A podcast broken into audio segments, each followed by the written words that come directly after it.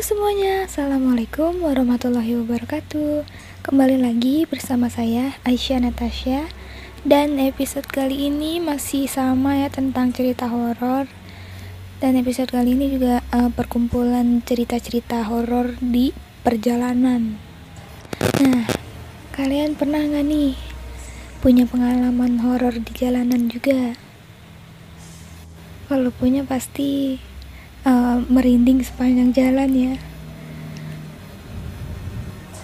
Nah, pengalaman mistis biasanya tuh jadi hanyalah sebuah kejadian yang belum bisa dijelaskan secara logika kan ya. Namun cerita mistis atau horor banyak banget yang diminati oleh masyarakat Indonesia. Cerita-cerita serem kayak ngedengar suara atau melihat sosok misterius bisa jadi cerita yang menarik untuk dengerin masyarakat Indonesia. Entah karena nuansa horor atau kemisteriusan cerita tersebut yang menggelitik untuk sim di untuk disimak. Begitu pula dengan cerita tentang pengalaman, pengalaman mistis seseorang pria yang bertemu tiga sosok misterius saat menempuh perjalanan pada malam Jumat. Pengalaman tersebut diceritakan oleh Anggi Septiandi melalui sosial media Facebooknya. Nah, cerita ini nih menarik perhatian warganet nih, sehingga sudah dibagiin lebih dari 50 ribu kali. Wow, banyak juga ya yang tertarik dengan ceritanya. Nah, pengalaman itu dia ceritain dengan judul Jangan pernah ke Panggalengan malam Jumat naik motor jam 11 malam sendirian.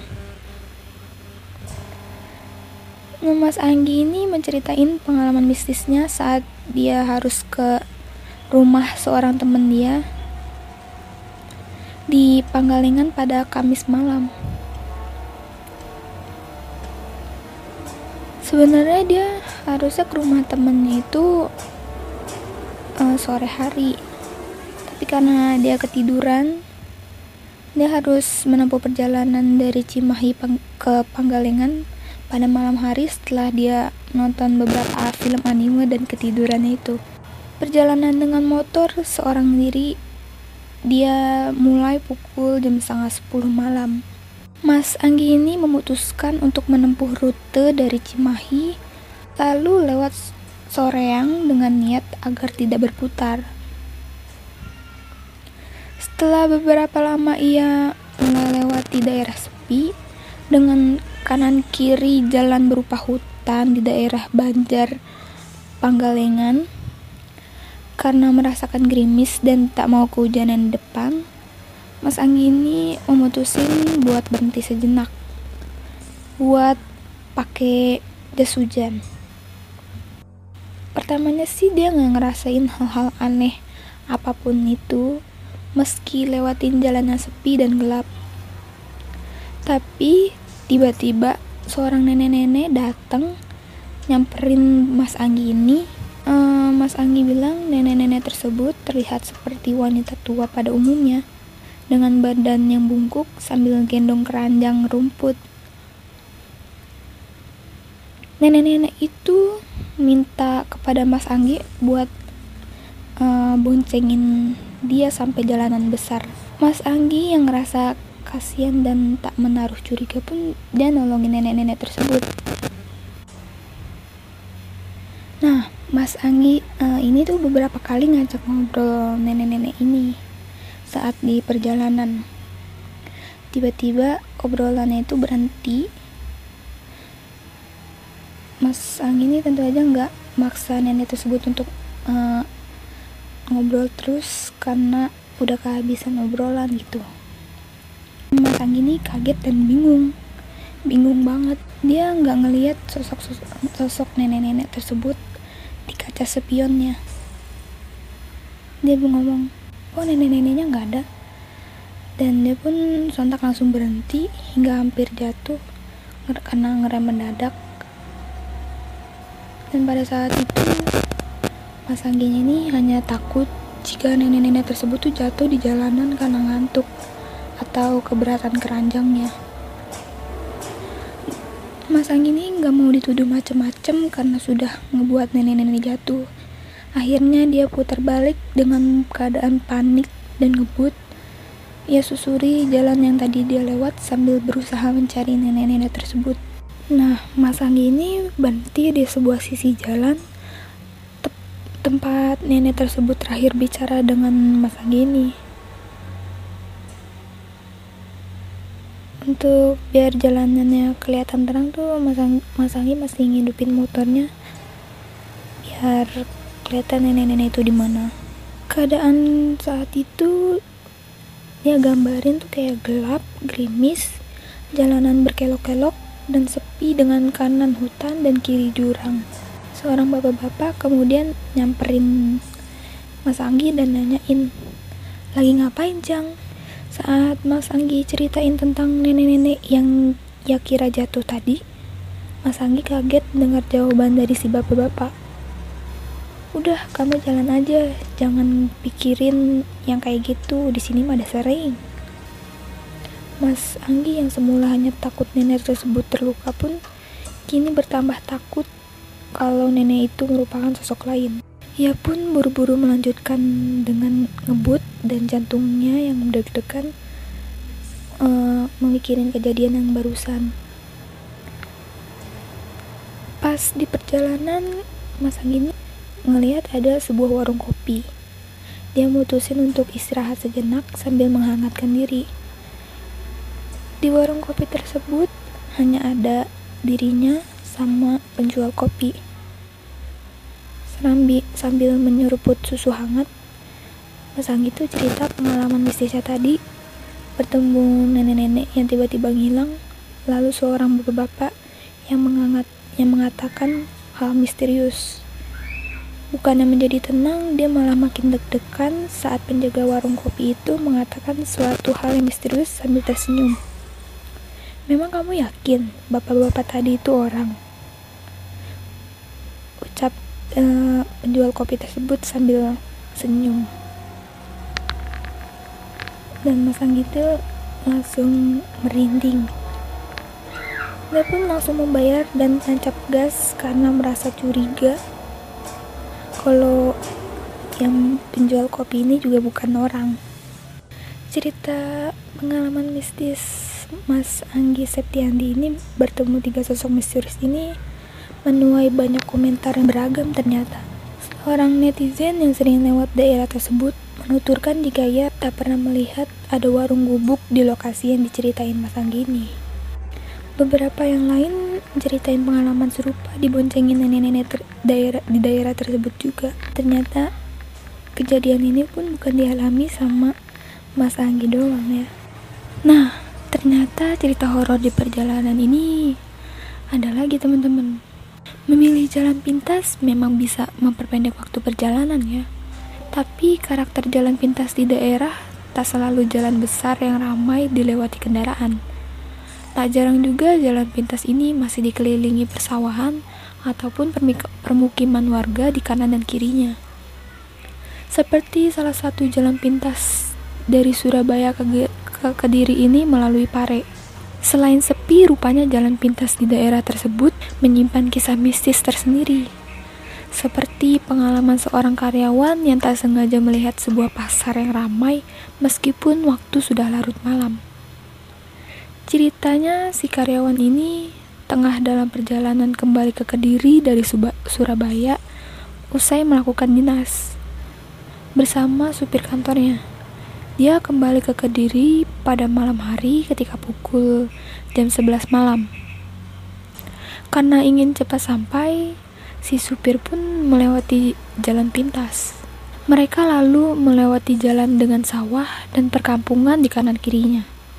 Tiba-tiba, si karyawan itu ngelihat ada keramaian yang ternyata adalah pasar malam. Selayaknya pasar malam pada umumnya, dia ngelihat ada biang lala, penjual balon, dan banyak gerobak penjual makanan. Ketika dia ngelihat itu, bahkan si karyawan ini sempat ingin membeli kudapan di pasar malam tersebut. Dia pun heran, kenapa sudah sudah larut malam, tapi pasar tersebut masih sangat ramai. Lantas dia mengutarakan keheranannya tersebut yang hanya justru tidak ditanggapi oleh supirnya.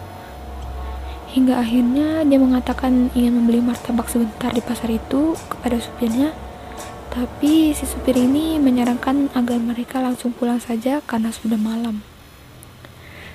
Sesampainya di tempat tujuan, masih belum ada yang membahas soal pasar malam yang dilihat oleh karyawan tersebut. Baru keesokan paginya, saat di kantor diketahui bahwa pasar malam tersebut sebetulnya tidak ada. Lewat supir kantor yang lain, si karyawan mengetahui bahwa supir yang mengantarkannya menganggap dirinya itu aneh karena mengatakan ada pasar di jalanan yang mereka lalui tersebut. Kata si karyawan, aku dibilang aneh waktu supir yang mengantarku cerita ke supir kantor lainnya. Rupanya apa yang dilihat si karyawan ini sangat berbeda dengan apa yang dilihat si supir. Bukan pasar malam yang ada di lokasi tersebut, melainkan kuburan khas pedesaan. Maka dari itu si supir ini gak mau berhenti untuk beli makanan saat diminta karyawan itu untuk berhenti sebentar. Kata karyawan itu, makanya supirku gak mau waktu aku minta turun beli martabak karena dia nggak ngeliat apa-apa dan kalau teman-teman tahu uh, cerita perjalanan horor ini bukan terjadi di jalanan pedesaan ataupun jalan pintas saja ya teman-teman. Nah cerita yang berikutnya ini cerita di jalan tol. Beberapa ruas jalan seperti jalan tol yang punya kisah mistisnya sendiri-sendiri. Kejadian mistis yang dialami pemobil saat lewat jalan tol di malam hari ini juga sukses ngebuat kapok dan kini lebih memilih untuk lewat jalan tol di siang hari daripada malam hari. Kisah mistis ini dialami oleh netizen yang bernama Hari Kridanto dan dia bagiannya lewat Facebook. Bersama temennya, hari ini melakukan perjalanan darat dari Semarang menuju Bogor. Karena acara tersebut sangat mendadak, dia pun berangkat dari Semarang, Jawa Tengah selepas maghrib.